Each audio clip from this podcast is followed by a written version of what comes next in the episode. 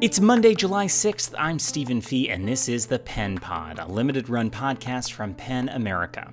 On today's edition, a conversation between playwrights Lynn Nottage and Jeremy O. Harris.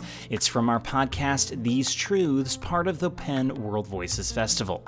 Then, how policymakers are working to remake the social media platforms. I'm Stephen Fee, all that coming up on the Pen Pod. What is theater right now? How can we reimagine theater amid a pandemic and an uprising against white supremacy? And how has anti blackness infiltrated theater? Here, we listen in on a conversation between acclaimed playwrights Jeremy O. Harris and Lynn Nottage. I, do think you're, you're right, is that all of us, BIPOC folks, white folks, we have to interrogate our own implicit bias and, and our complicity in perpetuating all these harmful na- narratives. It, it, goes back to just decolonizing our, our imaginations. I remember s- sitting through Slave Play and I saw both off Broadway and on Broadway and having to navigate my own discomfort as I was laughing and then the next moment dealing with trauma and having to deal with emotions that were unfamiliar and challenging. And I think that the best of theater does that, where it, it disrupts our sensibilities and forces us to really think about, well, what are my beliefs and h- how am I complicit? And is is this me, or and how is it like me, or how is it different from me? We took a trip down south and we followed the trail of, of enslaved people. Wow. And so we began in Georgia, in Macon, and then we worked our way up the East Coast. And one of the first places that we went was a mu- museum of the Daughters of the Confederacy. And I think that perhaps we were the first Black people to ever step foot in the space. And we did so because we didn't know what it was.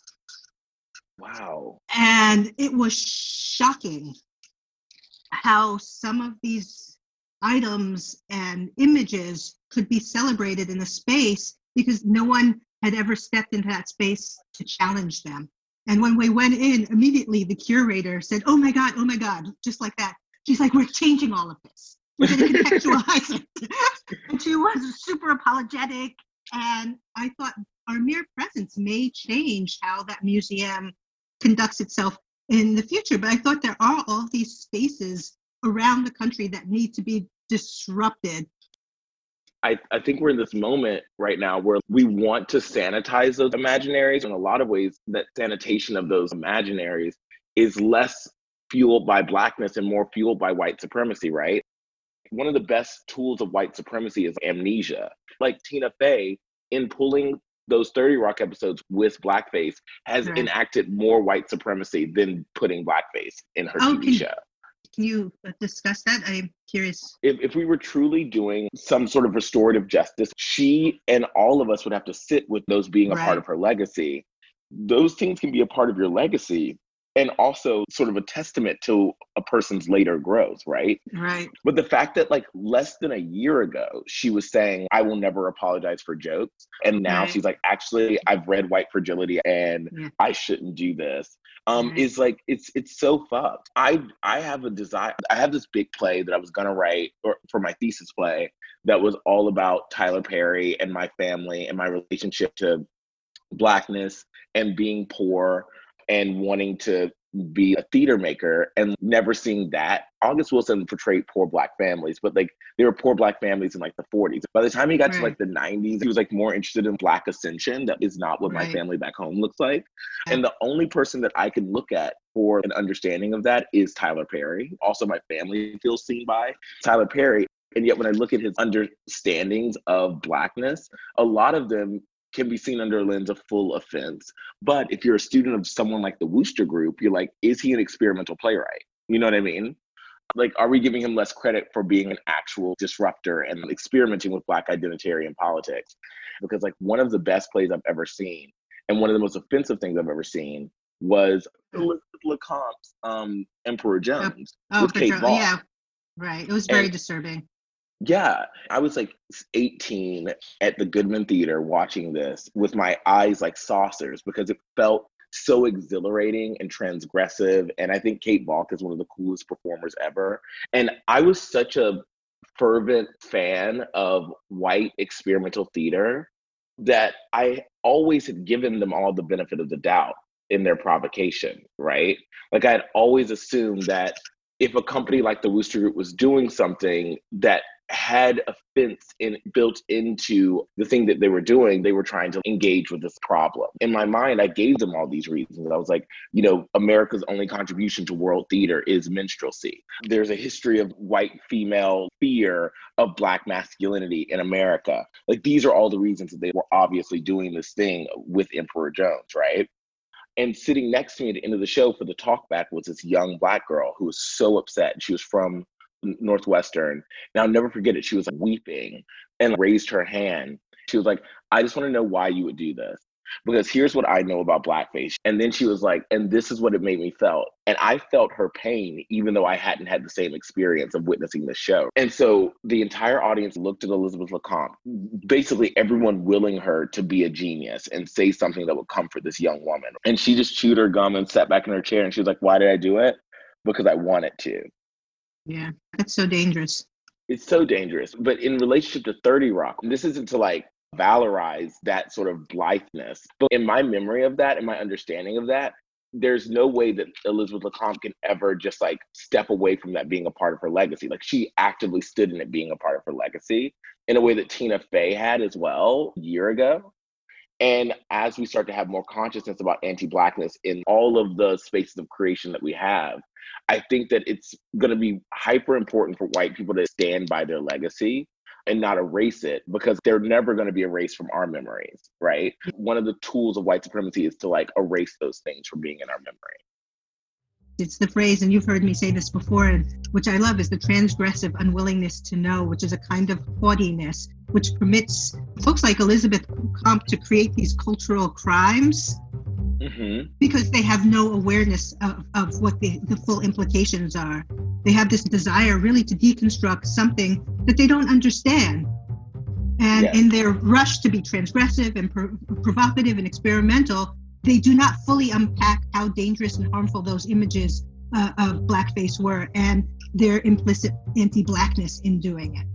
And so I, I, I totally agree with you, but we have this enormous shift that we have to turn around because the entire theater ecosystem is is is polluted and is toxic and is not fully embracing how anti-black it has been from you know the universities to the training to downtown theater to broadway.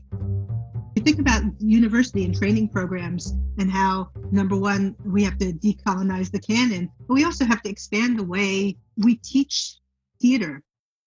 Yeah. And I'm just really curious because you're very fresh out of the academy, and I know you had a fraud experience, and I went to Yale many years before you, and I had perhaps an even more fraud experience because of racism, even though we had a, a black uh, dean of the drama school, the racism still was so embedded that every day going to class, I had to resurrect my spirit and run the gauntlet. Yes, and you were the first black woman to go to Yale, right? No, no, no. I was the I was the second black um, female playwright, and yes. while I was there, the first was in the active process of suing the school. So she mm. was in litigation while she was going to class because they wanted to push her out, and she's like, "I'm not leaving." Wow, wow. There's so much that we have to unpack and unlearn, and so many of the structures that we continue to teach and are completely ignorant of anybody but white male bodies. I was talking about this with Magda Romanska. I should amend that and say white male able bodied, right? You know, she and I were talking about the incompatibility of both blackness and disability with the the Aristotelian like form of tragedy. She was like, if if society has already imposed a tragic flaw upon you, that is not a flaw of your own making, but a flaw of society, then how do you watch someone overcome that or succumb to it? Like you can't. It's not the same as watching Willy Loman or, you know, yeah. Walter White. She's like, so actually the Greeks are incompatible to the disabled body, to the Black body. And maybe something that we should look towards is like the structure of Chinese tragedy, essentially, that the tragic flaw is societal. And generally, people don't overcome the tragedy of that flaw until the afterlife, usually the last act of these tragedies. Is so fucking cool that theoretical understanding of tragedy would probably help a lot of young black and brown students a lot of disabled students navigate how to write plays differently than the ways in which they're being taught now you know absolutely the academy is what shapes modern american theater and so the change really has to begin there in the way in which students are, are taught and what they have access to i teach a course called american spectacle which is looking at theater beyond the proscenium. And one of the specific reasons that I began teaching this course is I wanted to li- liberate my students from the Eurocentric notion of structure mm-hmm. and to expand where theater can happen and what theater can look like. You can listen to that entire conversation as part of the last episode of These Truths, a limited run podcast that's part of our PEN World Voices Festival. You can find that whole episode and other conversations from the series on our website, pen.org.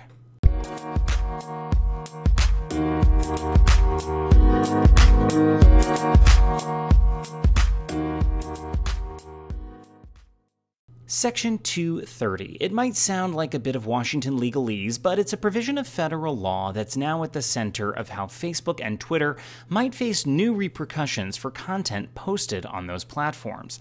The law essentially limits liability for those companies when it comes to posts on their sites.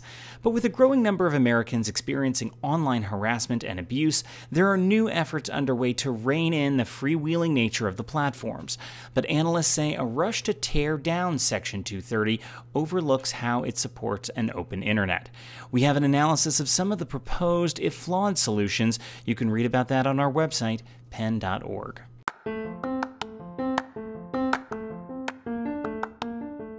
And that's our episode for Monday, July 6th. Join us tomorrow for the Pen Pod. We'll have an interview with acclaimed author Julia Alvarez. You can listen to all our episodes at pen.org. Follow us at PEN America on Twitter, Instagram, and Facebook. Sign up on our website for our daily Dare newsletter, where we track major stories about literature, free expression, and the news of the world. I'm Stephen Fee for PEN America. This is the Pen Pod. See you tomorrow.